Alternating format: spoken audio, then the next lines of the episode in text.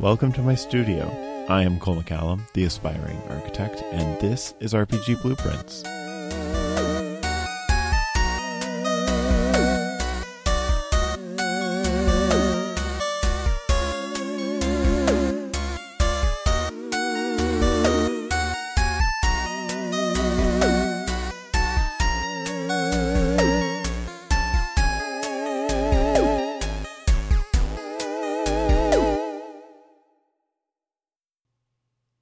Hi, I'm here with Sandeep, and today we're going to talk about character development. Um, and that's going to be kind of from a DM's perspective. Um, and we're, we're going to be talking both about player character and non player character development. Um, so thanks for joining me, Sandeep. Hi. Thanks for Um, having me. Yeah, my pleasure. Um, so Sandeep is uh, another friend who is a part of my Monday campaign, the same campaign that Elizabeth's a part of. Um, and so we met about two years ago now. Mhm. Um, and you have played in a number of games. You've also run games yourself, right? I have, yes. I run I run um, a full on campaign that's been running, I think, two and a half years now. And then I've been part of the campaign that you're talking about, the Monday campaign. hmm Um, and then a lot of like one shots here and there. hmm Yeah, so uh, a lot of different avenues of experience um, for player uh, player development, and that's what we're going to be talking about. Um, so when you're looking at um, developing your characters, uh, there's a difference between how you're going to look at a player character and non-player character. Um, do you have any thoughts on the difference? Um, well, the way I run my campaign tends to be very much revolving around the characters. So any any non-player characters, I've I think we talked about this before, but I like I will have them their role in the campaign is to further the story for the players. So they're not there to tell a story of their own. Um, my story revolves around the choices that the characters, the player characters make. So the NPCs are kind of a vehicle for that, I find. Right.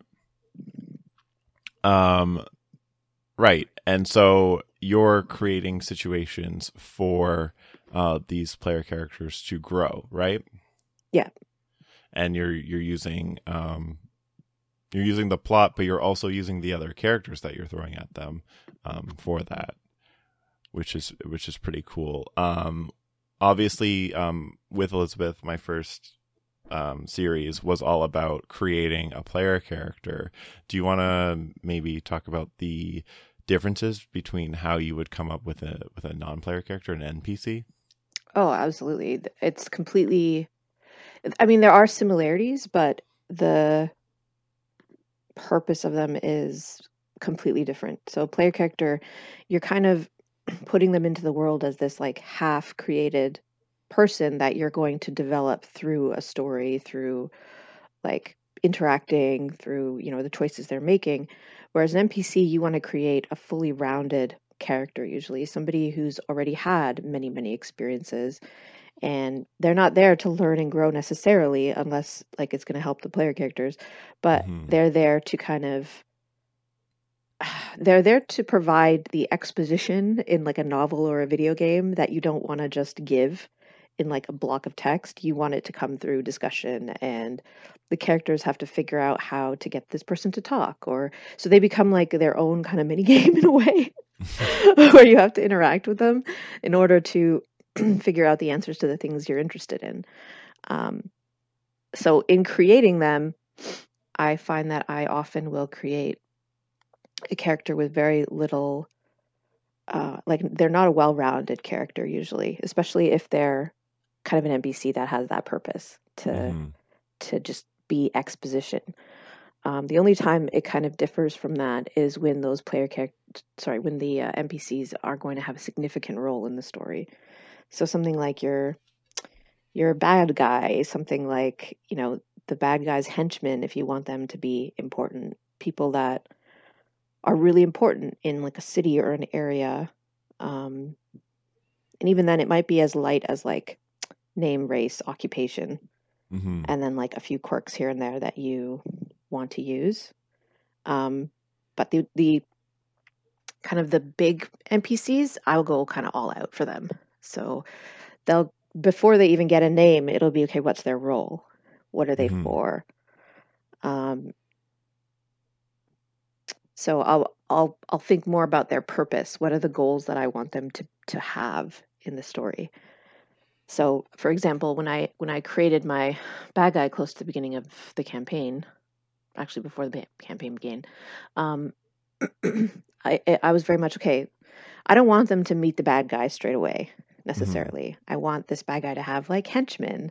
Um, but i didn't want them to know that they were henchmen when they first met them. Oh. um, and and some of my inexperience as a dm came out because the first henchman they did meet was obviously a bad guy well, so what did you do that made it obvious? Uh, he was trying to. So I knew going into this that these characters, some of the characters were very much like into nature and stuff. So I made this Mhm. this tree that was becoming awakened with a spark of of divinity. Um, and this bad guy, his goal was to steal that spark of divinity. Mhm. And so immediately that was bad to them because they wanted to save this tree and and it was so cool and there was druids and one of them was a druid and one of them was sent by their mentor druid to help the druid in this grove. So immediately like he was a bad guy. he Mhm. was manipulating everybody. He was, you know what I mean? Like Right. um and on the one hand it was it was good because it did immediately kind of give them a goal to meet. Hmm um, and they were very new in the campaign so the characters weren't gelling like nothing was really working between them. So this gave them more of like a vehicle to kind of start on that path. Um, so after that they they murdered him very with a lot of difficulty actually because he was extremely high level and they were they went in a little too confident um, well, you you didn't TPK. intend for them to uh, peg them as a, a- a threat right away. Right? No, and obviously my experience there came out Mm. a lot. Um, so then the next kind of person, I was like, okay, I wanted to create something intriguing, so I created the concept of the lovers, where they had a name, the lovers, and it was two characters that worked right under like the bad the bad person, even though that evolved as well later on to become like a, and not not technically the bad guy. Um, but yeah, so then these people, I decided I wanted them to come off as good guys. They're they're people that just have convictions. Maybe their convictions are different or quote unquote wrong, but they believe they're good, mm-hmm. which is inherent in most people. So like most people don't go around thinking, "Oh, I'm the bad guy." You know what I mean? Like they think, Mhm. "Oh, I'm the good guy. Everybody is against me because they're bad." So I wanted that to, to be case for these characters. So then when they finally got around to meeting them, immediately they liked them. Mhm. It was this kind of boisterous man who was loud, very friendly. Immediately he's calling them my friend, my friend, you know. Um basically like the cliche paladin who Mm, who's super friendly and jovial and just nobody can hate them. That was this character. Uh so immediately like they they came in wanting to hate him and they couldn't. So that was like he did nothing bad. He he was very helpful, very friendly. Um because that's his personality. Mm. So I kind of learned from that. Anyway, I got off on a really long tangent there, sorry. No, but I think that's that's really good because it like just to break down what you're talking about, you're um you had characters who had motivations. You were maybe um as a green DM, you were a little transparent in these motivations and that that wasn't what you intended. and Mhm. so now you have the these these new characters with you know probably similar motivations but now you you know a way to make it less obvious Mhm. and i think i think that's that's interesting when talking about making npcs is that um, like you said, you only need a few things, and and to give uh, give people motivation. That's that's the big thing, right? Like, why are people Mhm. in Oh, your absolutely. world? Why are they doing what they're doing? Um, Yes. and and whether whether you want that to be obvious or not, whether you want them to say, "Hey, I'm doing this because like I want to protect my village," or they're keeping that close to their chest and they're not telling you right away. That's kind of a tool that you have as a DM. Exactly. Yeah. Oh, that's a very good summary, actually. Thank you. so, um, do you have a specific process when you're sitting down to, to create these, or is every NPC creation like a new experience for you? Um, yeah, I have a process. Usually, if it's like one of those like, oh, th- oh, this is a store merchant or something, it's Mhm. like, okay, name, race, occupation. That's like what I go with first. And most Mm-hmm. and of the like time, you said, maybe a little quirk.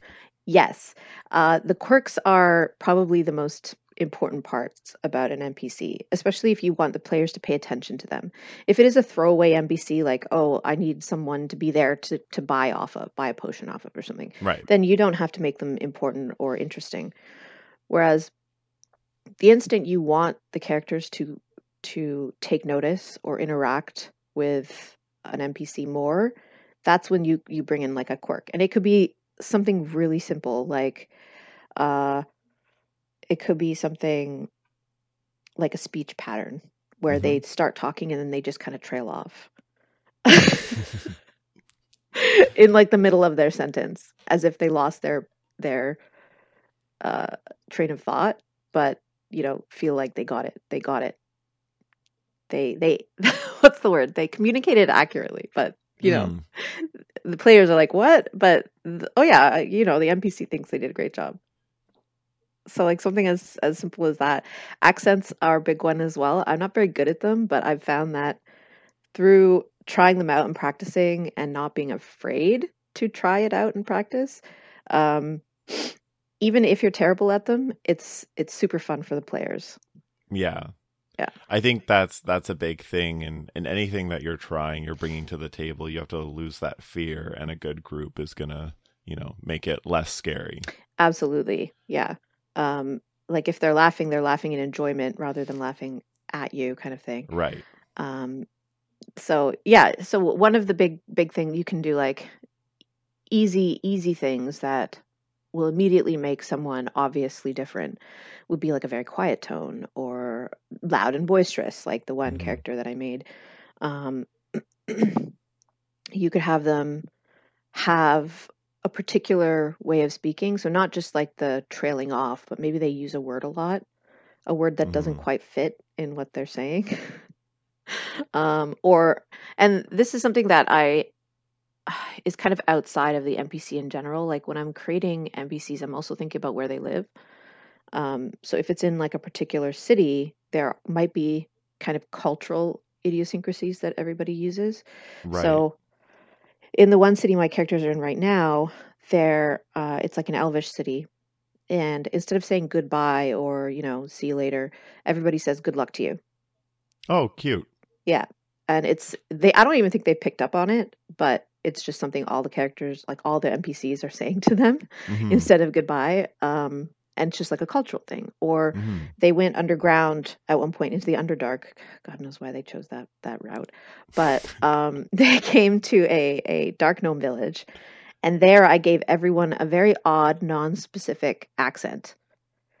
So everyone spoke with an accent that was not specific to a region that it was like a very weird kind of put upon sound that didn't didn't have like it wasn't an english accent it wasn't an australian it was just Mhm. a weird kind of accent so it kind of immediately separated that city from others so there's there's that aspect too that is separate from the npcs themselves uh but one character that i created sometimes even like a facial expression if you're playing like with people who can see you like on Mhm. video or in person um i would squint one eye whenever i was playing this one character so immediately they knew I, oh this is the dwarf like uh, we're talking to the dwarf Mhm. right now um yeah so like little the quirks i think are probably the most important parts about NPCs you want them to to interact with.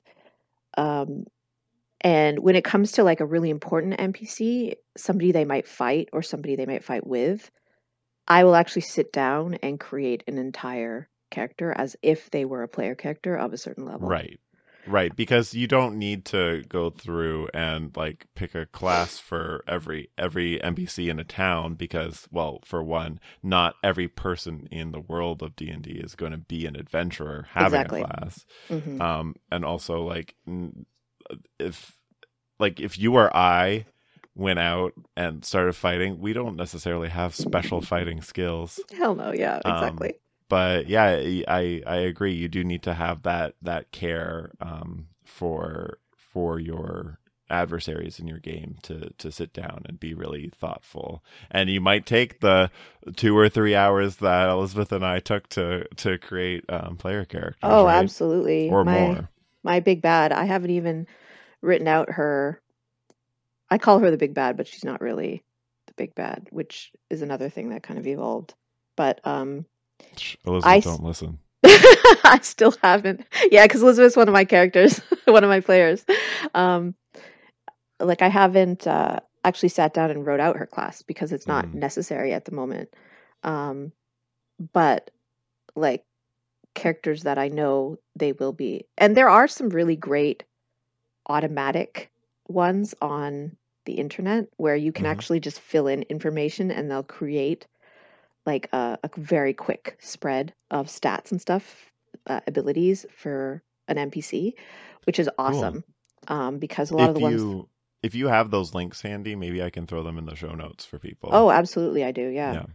yeah. Um, but yeah, so if I know they're gonna say fight a random character, like very occasionally they'll meet somebody that they immediately hate, and then they just want to fight them. Um, so you have to like create stats on the fly because you didn't expect them to hate this character. Uh, so that's that's a really good strategy or tool that I use. Cool. Um, but if it is an important character, then I do sit out ahead of time and like write out details for them Mm-hmm. And so, are you generally using uh, just sort of the same resources that you would for creating a player character, or are there other things that you look to? It depends on what I'm what I want. So if it is a character where I'm like, okay, this class actually works really well for this character, Mhm. um, then it's not a problem. I'll use like, you know, the player's handbook or or Xanathar's or something. Um, whereas if if they I want them to be able to do something that's not quite, you know, not quite laid out in one of the books, the source books, then sometimes I'll go and look for extra kind of material on the internet. So I'll Mhm. Google like what class I kind of want them to be able to do, and then maybe a specific ability. Um, it does require more reading and stuff though. So if I'll only really do that if it is an important NPC, somebody I really want to invest in. Mhm. Um, I'm planning on creating. I'm planning on creating like the antithesis of these guys, like they're the B team in a way. Like they're the Ah. A team. I'm going to create the B team. So Like their I- dark mirror selves. Yes, yeah, sort of. Uh, and I need to that that's going to take a lot of uh, time in Mhm. order to make sure they're balanced because my players unfortunately are a little OP. So, which again, Green DM made a few mistakes in the beginning. Uh, Maybe have learned a few magic items that boosted them a little Yeah. Yeah. Yep. And like just abilities in general. Can I Mhm. do this? Oh, okay, yeah, sure. That sounds cool. Not realizing, like, oh, wait. I want I want a steed to follow me around. Oh, okay. I want it to be a wild hog. Yeah, okay, that's fine. And then little did I realize he's going to be using that in every single battle they come across. So instead of, you know, six Mm. characters, you now have seven. Yeah, and you've you've already uh, balanced all the encounters for six. Yeah, six, and then you have to uh, go back and you're like, yeah. oh wait, shoot, what did I do Yeah. to myself? Then as soon as oh, and then you have the characters that love to abuse conjure animals. Oh, Bane of my existence, seriously. Oh. Ugh, anyway, yeah. So that's another story. And you get like balancing encounters, another story. Especially when you have an OP group. It's such a pain in the ass. They'll they'll like plow through everything, and then they'll complain about it if they got hurt. So the last battle they did. Sorry, I'm going on a tangent, but this is funny. On the last battle they did, they were like, "Oh my god, that battle! Holy shit!" And I was like, "Okay, what are you talking about? Like, are any of you half health right now?" Not a single person put up their hand. I was like, "Are you kidding me?" You want to talk about the last battle we had when I literally died? I Yes. literally got obliterated. Full on obliterated. Yes. Mm, okay. Holy shit. I was like, you guys don't know what a tough battle is. Honestly. That's it. I'm gonna have to pull out the big guns. the speed team. I mean, I'm gonna make them powerful. and I'm gonna make it so like they very possibly might get beaten down and left for dead. Mhm. So, um, definitely, I think that's a great way to do it to go and create your sort of star star villains, uh, the same way you might create a a player character. But I think that sometimes there you you don't want to sit down and take take all that time. And when you look at the the monster manual, Mhm. uh, when you have those stat blocks, obviously those stat blocks boil it um, boil it down a lot. So sometimes you don't need to, um, you know, get so nitty gritty. Like, like your your NPCs don't necessarily need hit dice, right? No, like, so you no, don't have absolutely to, you have to not, don't yeah. you don't have to worry about them taking short rests and, and that sort of thing. So so there's a lot in in um, like a, a player a player character um, or um, what I'm trying to say the character sheet character like sheet, so- yeah. stats about that that you don't necessarily need. So Oh, yeah. sometimes you can just take a monster stat block or something and take those stats like if it if it's a um like a character who has psychic powers and then there are monsters that have psychic powers you know as Mhm. long as uh as lo- like the stats don't really matter um if if the powers fit you know what i mean Absolutely. And I Mm. do find that when I make an NPC character sheet, uh, quotations, Mhm. um, I I will boil it down to the main important pieces. So, like, I Mhm. will have a stat block for them. Either I roll it up, or I'll just take the standard array and then level them up accordingly. right And then from there, it's like, okay, what are they proficient in? These three things. So I write down those three proficiencies. This is their speed. This is their HP, AC. And then it's like, Mhm. okay, what can they do? So these are the abilities. These are the uh, attacks, um, the magic they can do if they can do magic. And then Mhm. occasionally I'll I'll plan ahead. Like if they happen to kill them, what are they going to find on their body? right So I'll give them like special armor or, um, and that can also kind of boost their stats as well if you want to make a harder character hmm for them to take on. yeah because if you if they're wielding a plus two weapon then that it's not just going to disappear hmm Exactly.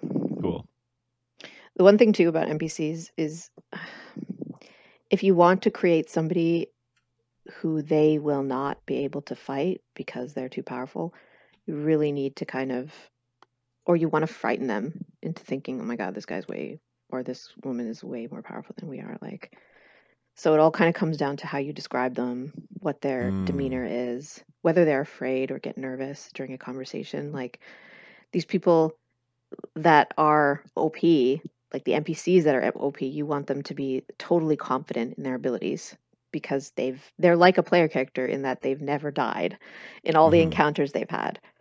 Or maybe they have and they came back to life, right? So like after that you're not going to be super scared of nothing. So hmm so I and that actually backfired on me once too. I created manticores for them to fight, and they were way more powerful than manticores. But the way I described them was so gnarly, like it climbed down a tree face first, um, and they got super freaked out and would not fight them. And I was like, "But you guys are like way more powerful than." But they didn't know that. They don't know the challenge rating of the of the of the But that's monster, right? yeah. so they were so freaked out. They did not want to fight it. They're like, "We're gonna die. We're gonna die." And I was like, "But they're slaves. They have slaves. Like with these goblins, they, you know, they're gonna die." And they're like, "Oh, we don't care. We might just leave them." so not the most heroic group no, I mean they're a little bit of a mix. You have the one, you have the two that are very moral, and then everyone else who's kind of like neutral. And they're like, "Well, you know, if it's not gonna help us, maybe we better just leave them behind." Mm. Yeah. so you have a lot more DM experience than I do, um, Mm-hmm. since you've been like consistently DMing a group, um, something that I struggle with is description. And you just mentioned like the way you describe things is important. So, do you have any tips on you know be getting better at the description? Like in terms of an NPC or in terms of like an area? No, we're talking about um, characters. So Oh, yeah. Um, yeah, I'll usually go with you start with maybe um the common description. So it you don't even have to be s- super specific. You want to create because they're not going to remember all the details you give. hmm So it's more about the big details like color of hair, color like race, um, what are they wearing, anything that's really going to stand out hmm um, and then demeanor. So if they seem like they're kind of hunched over, or if they're standing straight and have their nose kind of upturned, both of those things will tell very different things about about an NPC. Um, and if it's like an if it's an NPC that doesn't matter, you don't even really have to give a description half the time. It's just like you come in, you're like, oh, hello, what can I do for you? That kind of thing. Whereas if if it's somebody you want them to pay attention to, then you'll give a full on description. Um, I came in. I came in because I was watching. I think I mentioned this before, but I was watching a lot of Critical Role when I Mhm. first started DMing, and Matthew Mercer goes like beyond when it comes to describing NPCs. Like he'll describe every NPC that they talk to in like the detail, and I started out doing that, and then I realized like this is a lot of work, and it's hard to come up with a different looking character every time they talk to somebody. So it's like maybe I'll just describe the ones like I get why in a way that is a powerful tool because they don't know Mhm. who's important or not important in the world. Mhm. But it was just it was so much. So I was like, okay, I will describe anybody that is interesting or useful that they can talk to, Mhm. but I'm not going to do that for everybody. So that Mhm. was kind of a choice I had to make. Well, like you said, it's a lot of work, and one thing is Matthew Mercer is getting paid to Yes. DM Critical Role, whereas you are doing this for fun.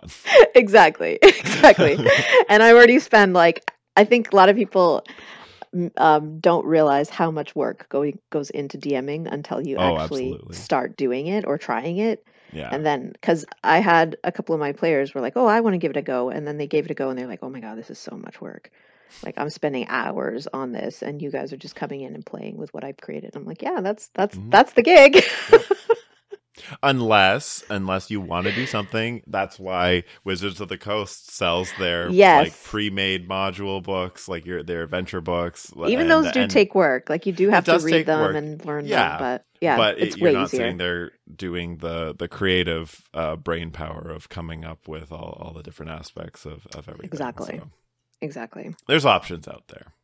for sure.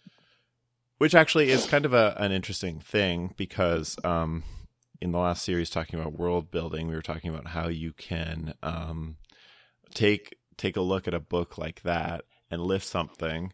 So there's nothing saying you can't find inspiration for your characters you know from other books. If you know that like either uh, either uh, an adventure book specifically has an interesting character who why not transplant them into your own campaign? But also like looking at the the movies tv the the books that you read like like th- th- there's nothing wrong with like finding inspiration from those sources um and and taking those aspects and those quirks and putting them into your your own characters. It can actually be really fun for the player characters to almost recognize somebody or like make parallels to yep. characters. So like if you bring in like a han solo type you know what i mean? Mhm. like the brash like cocky kind of um pirate uh they're easily recognizable as a character and they can be really fun to interact with because then you get to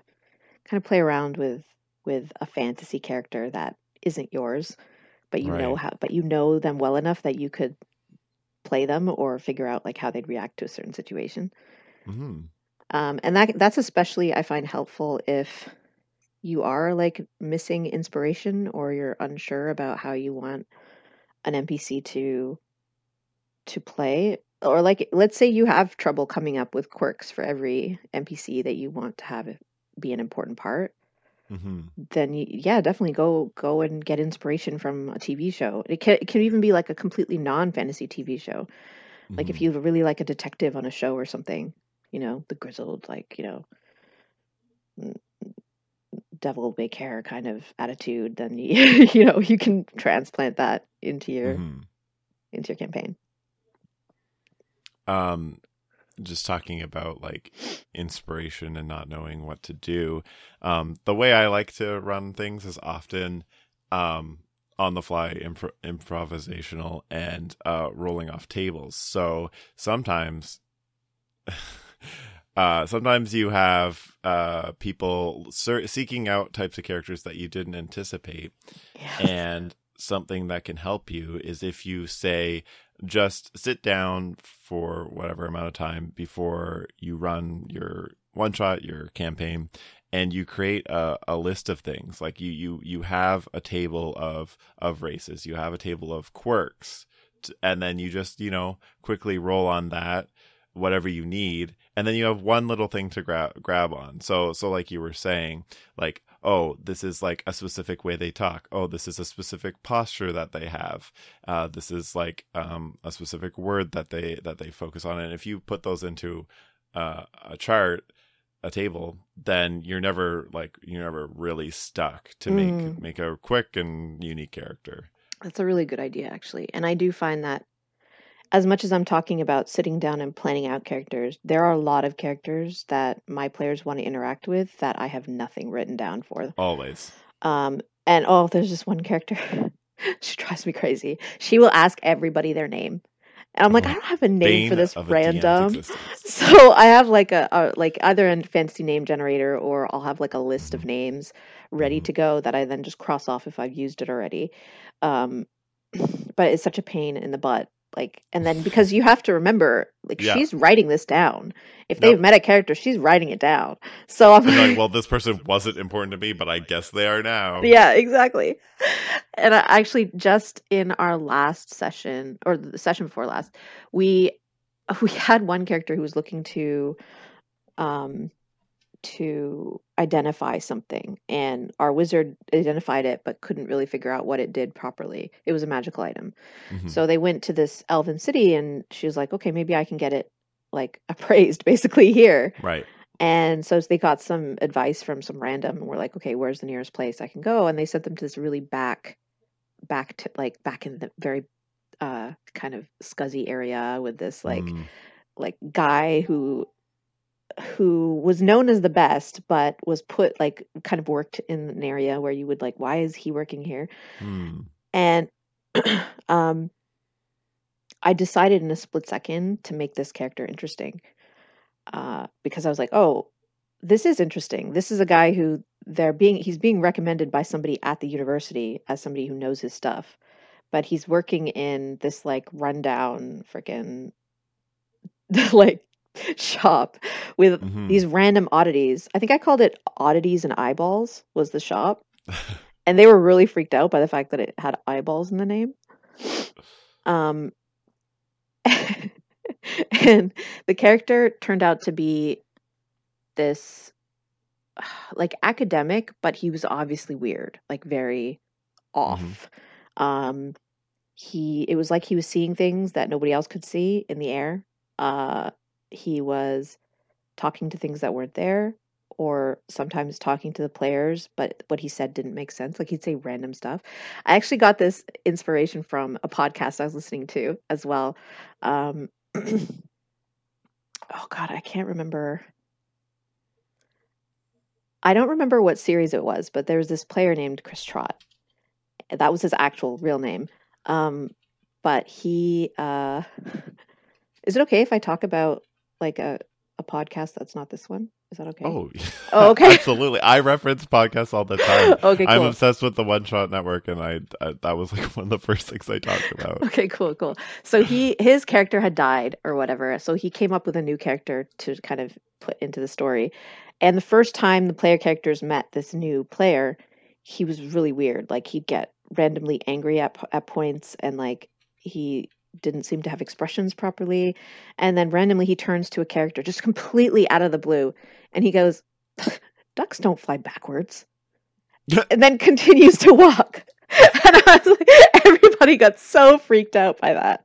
And I was like, that is such that is such a good way of making a screwed up character is just saying something completely random that has nothing to do with anything. And then everybody's left like, wait, what?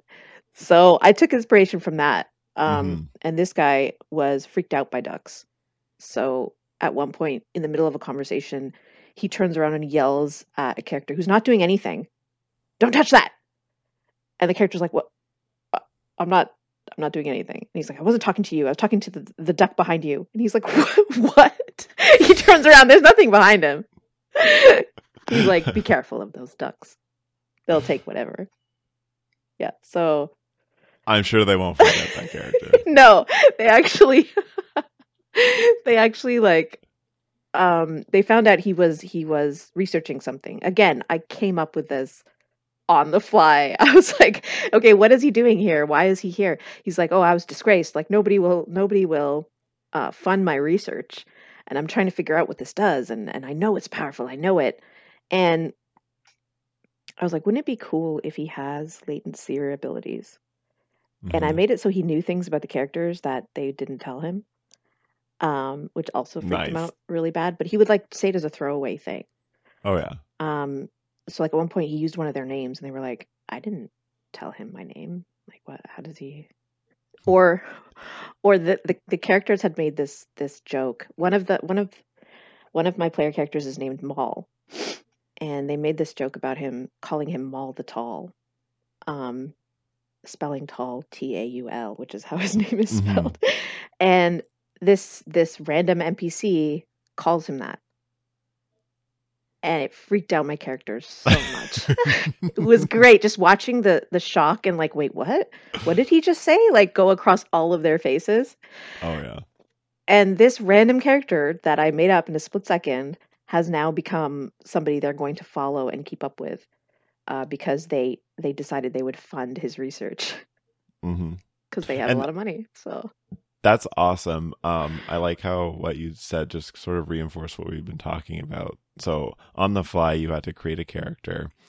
Um, you gave them you gave them like a race, you gave them an occupation, mhm, you gave them a quirk, mhm, and then you also figured out their motivation. mhm. Um, and so and then once you put that all together, it creates like a memorable character that these that your players love. So that's Yeah. that's really awesome. And um, something that stuck out to me also is that um, when you like if you're if you're paying attention to not, not only what your characters are doing but what you're doing too um you you'll find uh opportunities for like little bits of uh character development so not only um is it interesting that this this skilled um uh like arcane like person of ar- arcane kind of. knowledge Yeah, um is in this like rundown lower class area.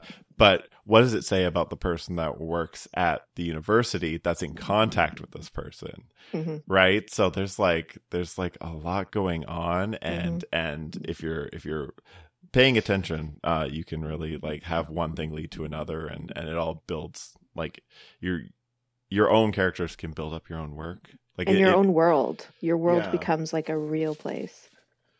Yeah, and that's that's what we what we talk about whenever we talk about like emerging through play or play to find out that kind of stuff, right? Absolutely. Because because what I feel like I've talked about this in every single single uh, series so far.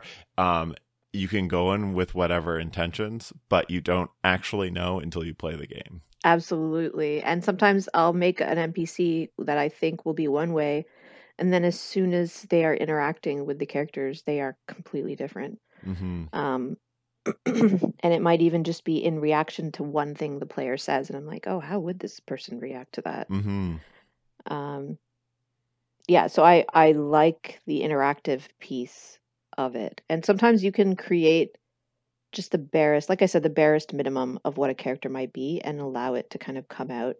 Not everybody is confident enough to do that. I know I wasn't in the beginning Right. to let a character kind of come to life. So then, in that case, you can write like as you said, you can create those tables, or you can create like a list of characteristics that this one character has, Mhm. um, and how you know like for example, when I first started creating characters, I'd I'd write down personality traits. So snobbish, um, looks down her nose at you know people she thinks are less than her. hmm Um, really like proprietary about her work, stuff like that. hmm And it gives kind of a, I guess, a picture of what this character is going to be like when they actually talk to them. hmm One thing um, that I think is uh, can be often overlooked uh, when you're playing um, as a player, like making a character, um, the personality traits, bonds, flaws, ideals.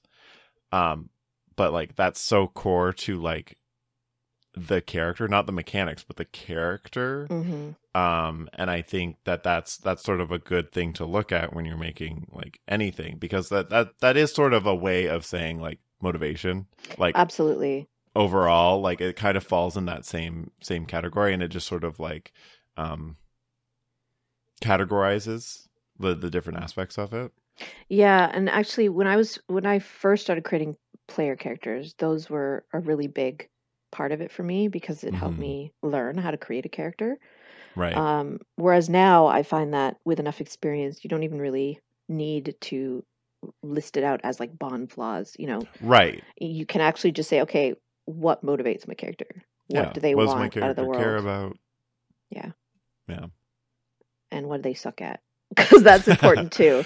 That's again, Elizabeth said the same thing. You Yeah. gotta have flaws. You gotta have weaknesses. Absolutely. Otherwise, your Um, that's true- character's boring. right. And and that's true for for your uh NPCs too. Like you don't Yes. You don't unless it's a very specific like this is the paragon. Yes. This is who everyone looks up at. This is what you want to be like. like but that even kind of then, it's more interesting to create like a little thing that's off about them or that's Mm. like not perfect, but maybe they hide it. yeah, um, true. you know, something it, it makes them more interesting. Otherwise, you just get like a Mary Sue in a story, and yeah. that's never any fun. Like, there's nothing Yeah. to explore with a character like that. If a character already comes perfect, there's no way to grow them. There's no Well, way to see, change them. that's where I think it's okay to have that character if it's not like your player characters are the main characters. Yes. Right? So if a side character is this sort of like measuring stick hmm beside them hmm and they're always trying to like reach that goal or surpass that goal of perfection, I think I think that can be interesting. But I do agree with you that like even if it's like, oh look at this person, but they, you know, they're super prideful Yeah.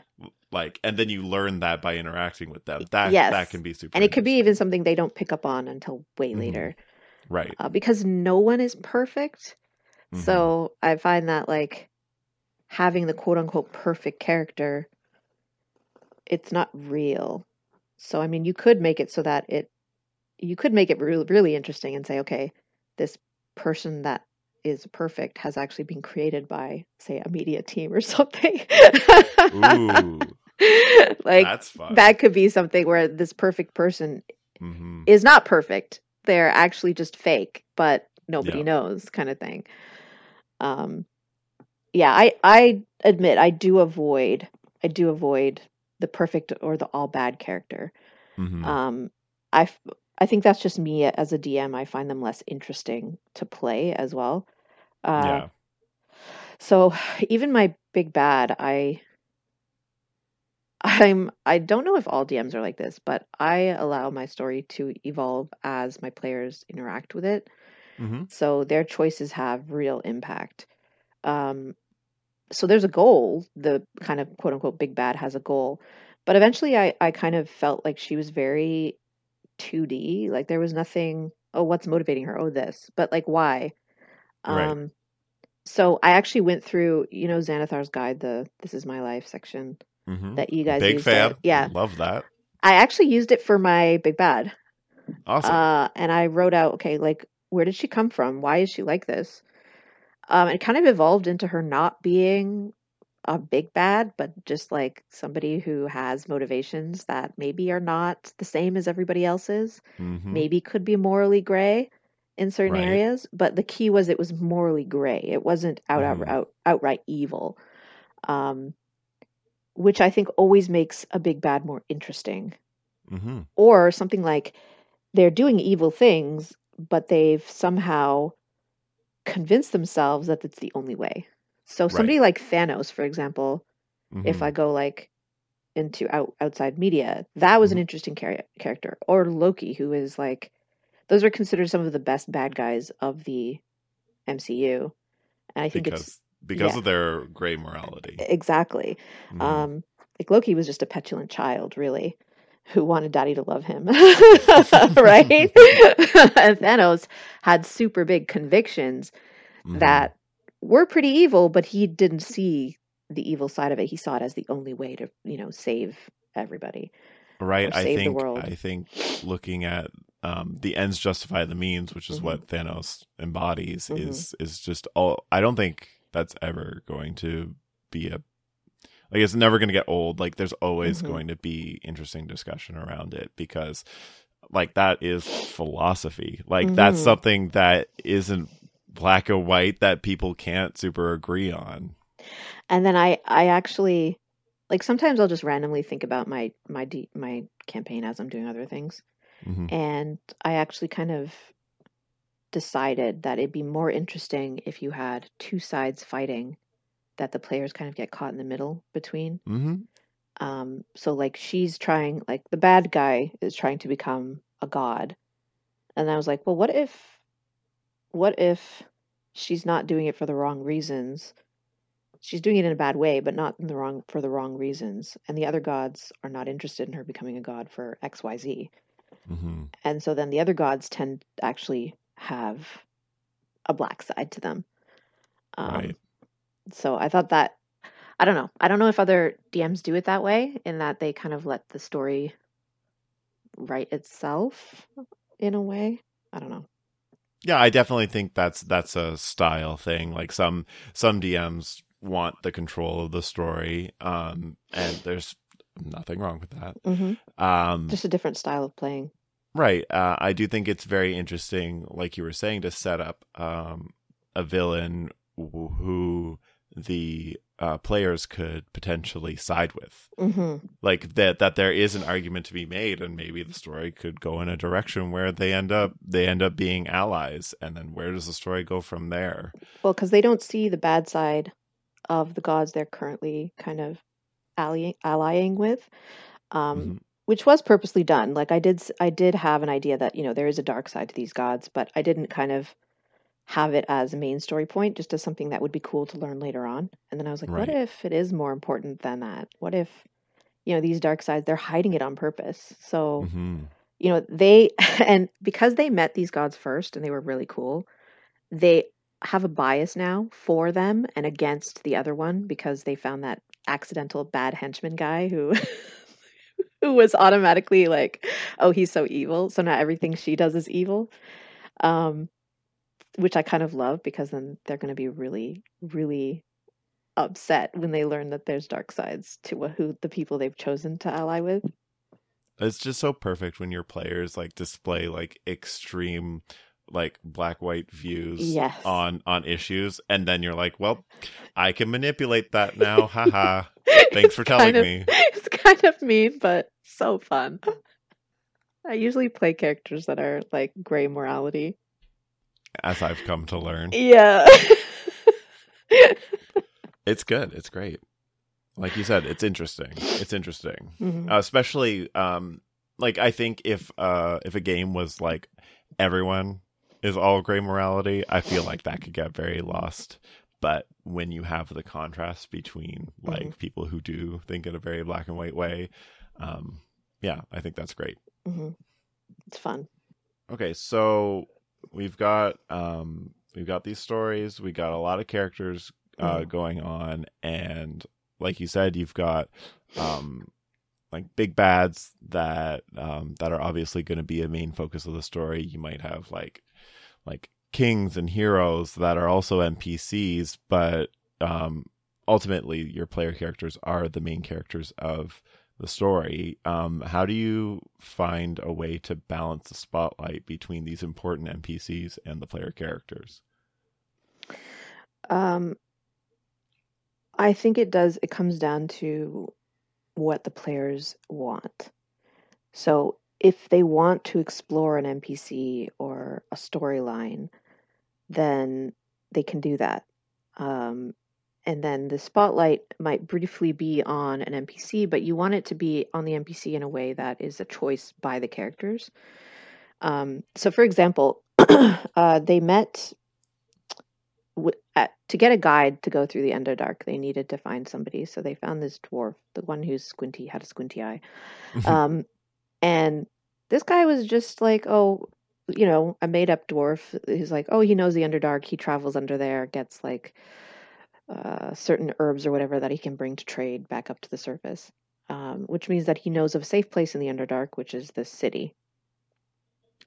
So he leads them through, and as he's leading them through, one of the characters got very attached to him. um, like they they really like this guy. He's very odd, kind of crazy from spending so much time in the Underdark. Um, but they wanted to know all about him. So I was like, oh God, now I have to make a storyline for this guy. so I made it so that like he he's he originally came from the dwarven city that they were trying to get to. Mm. Um, but he had to run away from the city. And they're like, well, why? And I was like, oh, um, he was running away from assassins. oh, yeah. Oh, did I do it in that one? So then they're like, wait, why? Why were there assassins after you? And he's like, I don't know. They were just after me. He was very kind of cagey about it as well.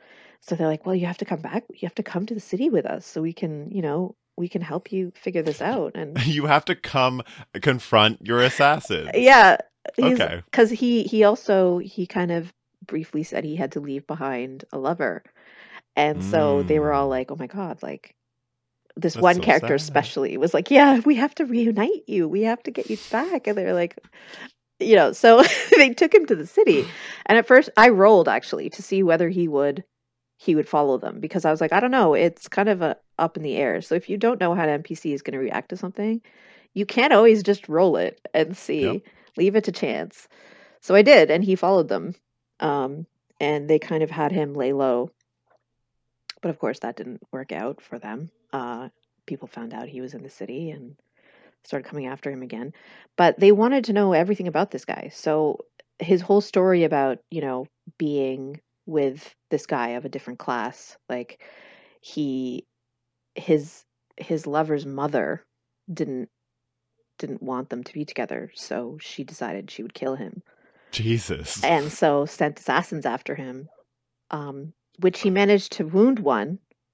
He cut off one of his fingers on his in his escape, and then ran into the Underdark. Got lost there for a long time, went crazy, and and was found by the people under in the Underdark in the city, and that's how he knows his way around and how he met people in the city, um, and became like this guy who's known in the city that helps helps people there and stuff.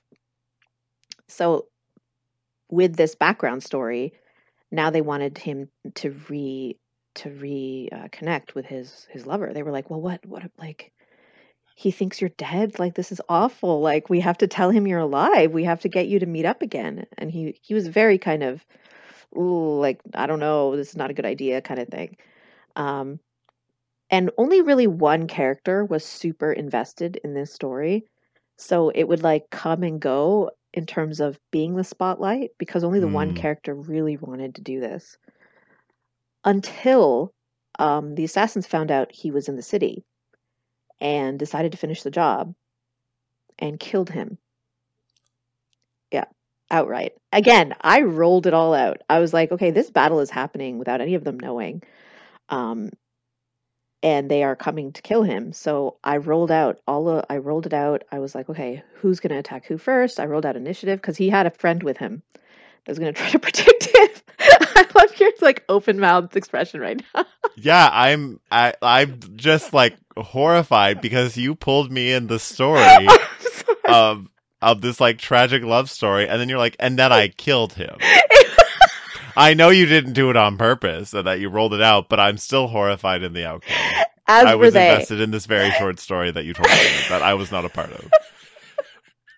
as were they. They were really upset, and I was like, okay. Um, so like their friend comes running into the inn that they're staying in with this dwarf in his hands, dead, and they were like, what happened? He's like, we were attacked by assassins. Like, I don't know.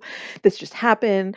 Um, I was trying to save him. He doesn't have any healing, so he tried to save him using like medicine, but the guy outright, like when he once he was down, he stabbed him again to make sure the job was done. Um, so he died. And the players were like beside themselves. They were like, oh my God. And the one player who was really invested, her- his dark side started to come out because he loved this guy. And so through this story, the player characters started to change and started to become like started to have new experiences. Like this one character that was really invested in the story started out as very kind of naive, innocent kind of kind of uh he was an Aarakocra. And Mm.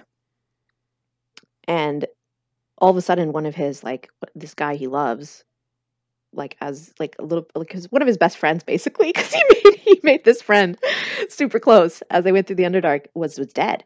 And so all of a sudden this dark side starts to come out. He's like we have to find who did this. We have to we have to get revenge for him. And and so they started to search for the killers got into the whole like underworld thing found out who did it uh, but also managed to then find a mage who could bring him back to life, um, which was going to cost a lot of money because they had Mm. to spend money on the diamonds that it was going to cost. Also, I do I do a thing where if you die for good, I think this is kind of similar to what Matt Mercer does or other DMs like that, where they they make it so death is is not as easy to reverse as a spell. Like once someone's dead, you have to do like a ritual to get the right. and there's a chance of failing and the more you die Right. the higher the chance is to fail Right. so through this they also learned how big a deal death is which is probably why they're so scared to fight people Maybe maybe them that right has something to do with it. Maybe that's why right they out. look at uh, Manticore and go, "Mm, "Not today."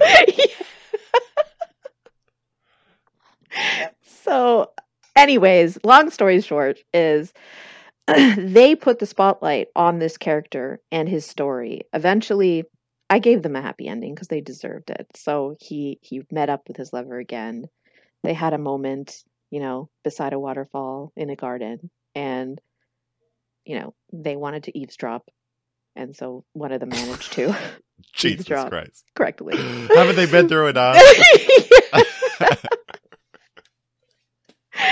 oh, and of course, like his lover finds out what his mother did, and Oh, that created some drama as well. drama. So much drama. Um, but and then they moved on from the story. So like it Mm, it came down to what they wanted to how much they wanted to interact with that. So that's like a side story that kind of came came to be. Um, but when we're talking about like plot lines, so um, in that case, in that case, again, like it comes down to who they choose to interact with. I find like I I haven't really found it difficult to keep the spotlight on them because I look at NPCs as kind of a pathway to their own growth. So if Mhm. they choose to focus on an NPC, then the spotlight will move naturally to that NPC for a short period of time, but it's all through what the characters want. So if Right, they I lose I- interest, they don't need to continue on with that story kind of thing. Right. And and I think sort of like just a summary of this, like though like like a little blurb about this for advice is listen Mhm. to your players. Yeah. Um and what you were saying really reminded me um there was this uh TikTok that I saw of um you know Dimension 20, right? hmm Oh, I With, love Dimension um, 20. Uh Brennan Lee Mulligan. I love that That's his guy. name. Yeah, yeah. that's his Um, name. and he was talking about um, how one of his players um, had sort of like fallen by the wayside, and so um, they were feeling like it was their time, and so they just said to him, like, "Hey, do you think I could run this scene?" And like there was just like extremely clear communication of like you know not saying you did a bad job like blah blah blah. Like it wasn't like blame it was just like hey i'm feeling like you know i haven't gotten a chance to shine. Mhm. so like can i do that? Right? And so um if you're if you're fostering the environment for communication i don't think you you have to necessarily worry so much about the spotlight um Mhm. but not every player is going to be like not necessarily like you as the DM are making them feel uncomfortable, but just you know some people are shyer. They don't they're they don't want to they don't like to speak up like that. So um like uh, I I would say just check in with your players, right? Absolutely. um like if like i know i know livy's very good uh at that like saying like oh how are you feeling about Mm-hmm. this like are you okay i'm sure i'm Mhm. sure she reaches out to you like, like, Yeah. to check in um Especially after last session. oh boy um yeah um so uh if if you're doing stuff like that um your your players can can let you know if if the spotlight is um you know shining too much on on one area Yeah, and I I do have players that are of that shyer variety or they're less sure about their characters. And Mhm. in that in that case, I wanted to come up with story pieces that they could grab onto. Mhm. Um, I have one player who was very inexperienced with the game, and so she kind of came in with the barest background. This is what my character did as a kid. This is what they do now, and now they're just in it for adventure. I was Right. like, okay, that's really vague. Like, there's no real motivation there. There's no nothing to sink your teeth into. So I created a a sister that she had no idea about. Um, Hmm. and through this sister tried to get her to kind of open up more as a character like through this could she examine you know her her connection with her family her connection with her past a little more.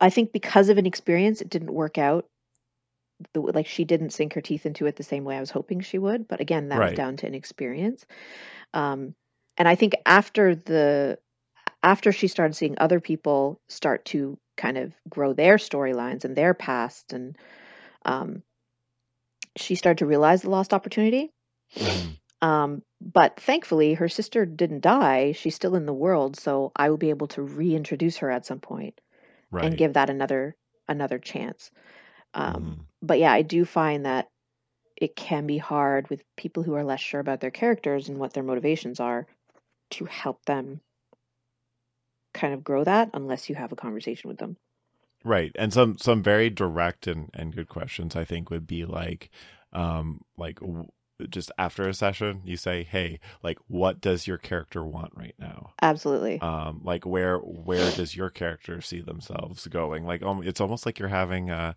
a job interview with them. Where does your character see themselves in five five sessions?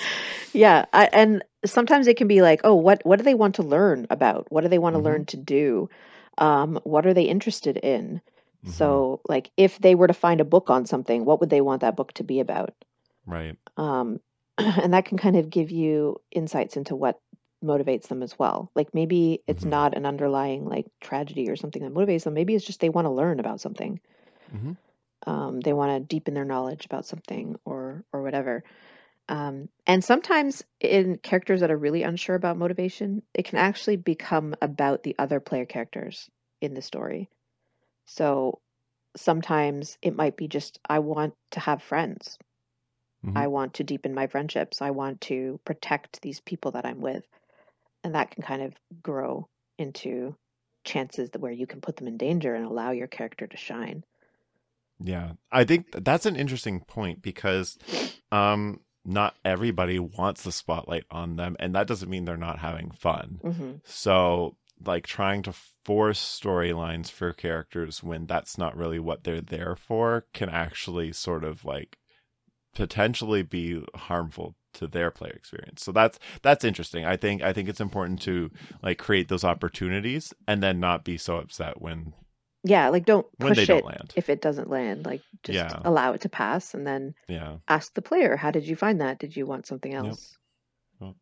because even even like you said even my my first character was kind of that well they're just out it for adventure Mhm. um and um but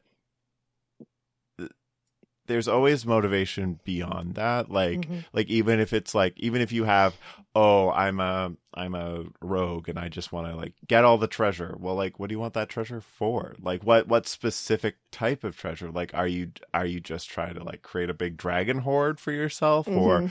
uh, do you need it to pay off debt? Like there's always there's always something more um to specific to to get to Right. Well, everybody, like, especially with money, you want money for a reason.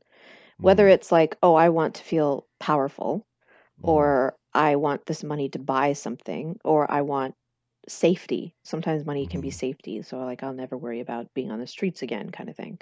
right Um, and I think it's important to kind of, like you said, ask ask the player, you know, to think about it, think about it deeper than just, Mhm. oh, I want to get money. Well, okay, why, why, like, why is that important even? And some people are not motivated by money at all, which can be Right. difficult if you're trying to entice them to do something by paying them. Yeah, because not not every player is going to be the oh let's check out the local job board. Oh my God. you had to bring up the job board. Job it's so funny to me. I had to. And so, some pe- people don't care at all, and some people will be there for months. I mean, that's what happened to my characters. Took them to a city, gave them a job board, and that was it. I was like, oh shit. So that's Turns when out they were that's actually- motivated by money. no, they just wanted to do everything. Oh, they case. just it was like a completionist. thing. Yes, it was a completionist thing. They like the Oh. one they were so used. They play a lot of RPGs Mhm. as player, like as people. So when they got into this world, they're looking at it like and it's an RPG. And Mhm. it was then that I decided it's not going to be one. Like I had already decided like the world is moving constantly. So storylines don't wait for them, Right. which is a choice that hmm I think I don't know if I would do that again. I think it's just the scope of this world didn't really allow it that the world waits for them. Right. If it was a smaller kind of scope, then likely I would change that. But yeah. in this case, I wanted the plans of people to keep moving forward. So if the players spend a month in a city doing random shit that has no real impact on anything except themselves, that's a choice they make. But Right. then that's also an opportunity for other people to move forward in the world around them. So, and that also allowed me to make it so that some of those jobs were already finished by the time they came back to try to do them again. I was like, no, that job's done. I don't I don't know what you're talking about. There's there's no more jobs now. Well, I think it's interesting talking about um, people coming to D and D from um, f- from like a video game RPG place Mhm. because even even just looking at players who play RPG video games, you have different styles of players. Like some people are playing these games for the story. Mhm. They want to play it on like easy difficulty. They don't want to think much about the strategy and they just want to, you know, experience that that game because they love the the story and the Mhm. characters and and that sort of stuff. Um, and then you have some people who want to play on super expert hard mode and, and have the, the best builds. And you can see that that translates to D and D because you're going to have the people that are theory crafting their super, their super crazy builds of like f- multi-classing into four different classes. Absolutely. Or, or you have the people that, that are, are just there for the vibes and having a, having a good time role playing their character. Um, but it's interesting to be able to look at that and then sort of like you did, like flip their expectations from where they came from and be like, oh, this isn't like, you know, the video games you're used to. Like stuff does happen and sort of like do a bit of a system shock to them to be like, oh, yeah, you're right. This isn't a video game. yeah. Uh, and, and get them more into like a role playing um, mindset. Yeah. Yeah. The one difficulty I have with NPCs can be with uh, so I have one character one player character who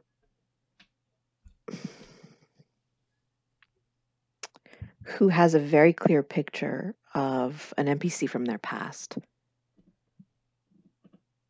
So in creating that in playing that NPC, I already foresee there could be problems with it.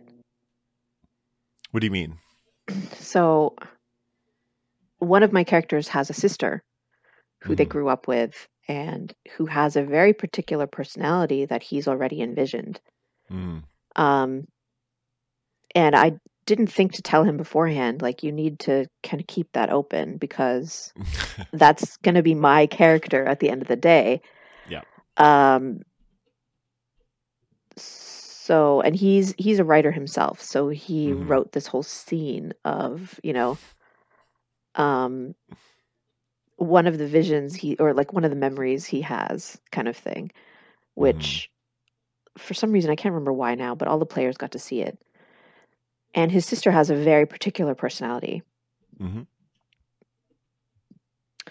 And so it was a little different than what I had expected her to be or what I had pictured her to be. So now it's going to come down to me kind of reconciling the two ideas Right. and hopefully kind of creating a character that he's happy with while at the same time fulfilling the purpose I want her to have. hmm So like his goal is just to find her. I don't really know past that what his goal is.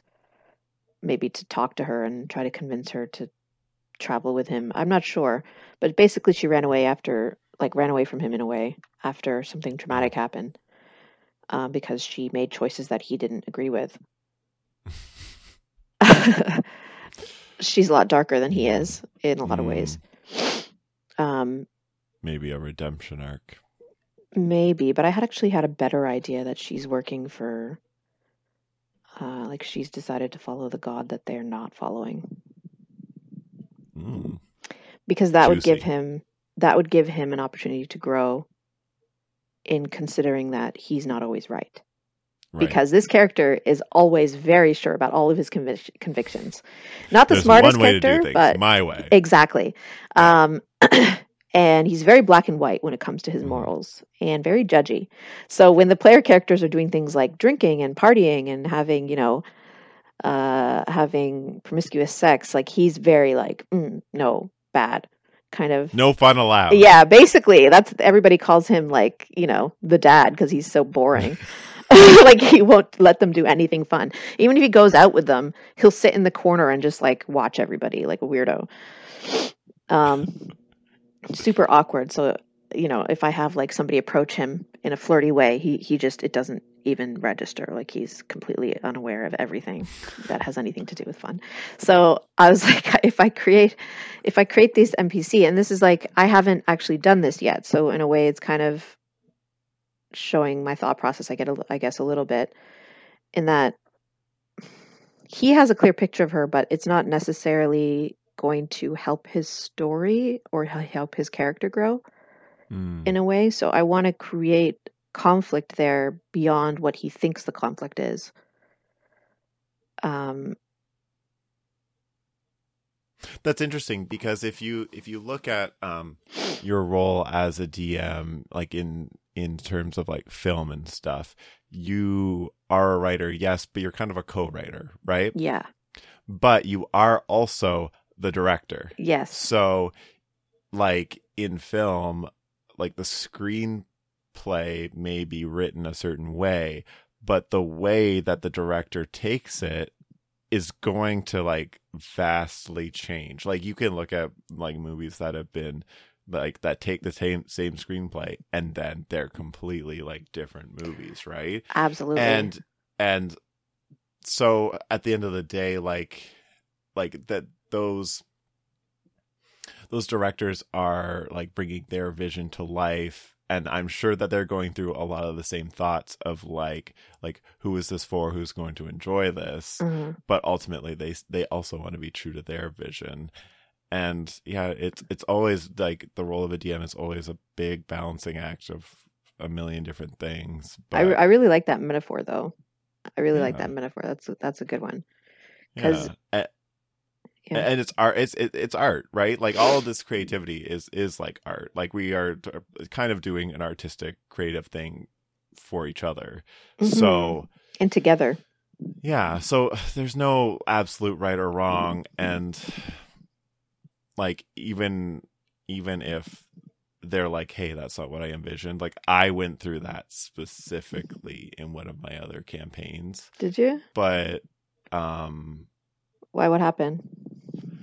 Well, it was it was a very similar thing. It was like I had written up my backstory. I had talked about my sister. Mm-hmm. We end up like meeting the sister, and I'm like, well, that's not that's not quite what I saw for her. Like that wasn't her personality at all. Uh-huh. But like, but she ended up being like a fun character that you know like had something for my character like to to bounce off of. Yeah.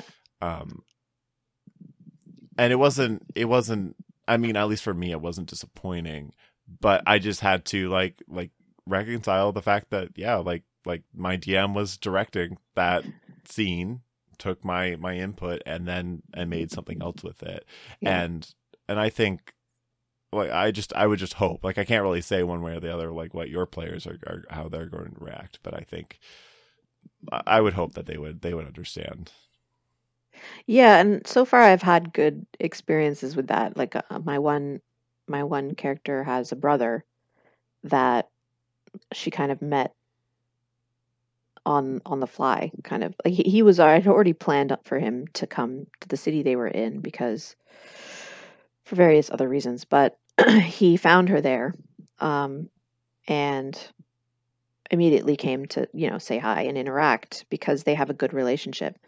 Um, Mhm. But I was lucky in that respect because she hadn't created a personality for him.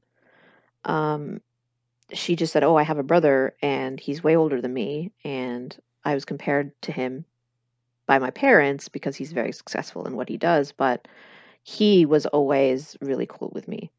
Hmm. Um, and so I created kind of this lovable rogue character who immediately some of the characters, some of the players loved, and some of them hated. That's the name of the game. yeah. uh, but that was that was simple in a way because all of him came from me.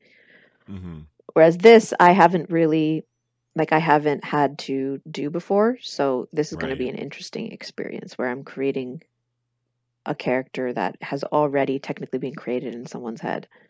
Hmm. Uh, so I think it's it is gonna it is gonna have to be a bit of a balancing act. And I think I will probably have a conversation with him at some point as to what, like, if. Like to warn him, not to ask him if it's okay, because this is going to happen Mhm. regardless. I am the DM. I play every character except them. So, like to kind of warn him, like this is the case where you know your sister may have been one way, but it has been a few years since you've seen her. She may have changed, hmm which can kind of give a bridge for the differences. yeah. I think between what he saw her as and what I create Yeah. from that. Well, that's that's interesting because unless unless you're starting a campaign like in someone's hometown and you're going to immediately, um, immediately run into these characters that they've made, like time is going to pass, Mhm. stuff is happening to them off off screen, so to Mhm. speak. So like there is always a way to explain like change in people because people people change. Mhm. Um, yeah. Yeah, I think that's that's the toughest NPCs to create and play are the ones that are from a character's background. hmm uh, I think you have to be the most careful with them. Um, but I think it's better when there are characters you can kind of pull on from a background instead of having to kind of like create them like I did for the one character who had an imaginary sister. Mhm. Um, and then I've got a character who has knows nothing about his background, which I was like, that'll give me some opportunities to bring in long lost parents. Thank you for that. Yes. He's like, "Oh, I just washed up on a sor- shore and a monk raised me." And I was like, "Oh, okay. This Ah, is great. past. Yeah. I got some stuff for you." So I think the more like you can have a vague background and still have a lot to kind of grab onto, but Mhm. yeah. Well, once once again, I feel like you're just uh, talking about like you're just sort of summarizing things uh, that that we've been talking about in like real like like yeah real specific examples. Mhm. Uh, uh, um, with how you know you're you're doing something new even though you've been dming for this group for what two and a half years you're Yeah. doing something new for the first time you're a little bit nervous about it Yeah. but that's nothing that some clear communication uh, can't can't fix and and you know create a sort of safe space Yeah. for. Well, I think that was a lot to talk about, a lot to think about. So at this point, I think I'm just going to say thanks, Sandeep, for joining me. I'm sure we'll have you on again to talk about something else. Oh, no problem. We can always talk for quite a while when we let ourselves. Um, but I think we're going to wrap up here. Sound good? Yep. Awesome. Uh, so thanks everyone for listening and uh, look forward to the next episode. Bye. Before you go, I'd like to thank James Roach for the awesome job on the podcast themes. You can check out what he's up to by following him on Twitter at Hamesatron. You can follow RPG Blueprints at RPGBP on Twitter. I'd also like to thank you for listening. And remember the words of the author Joseph Chilton Pearce To live a creative life, we must lose our fear of being wrong.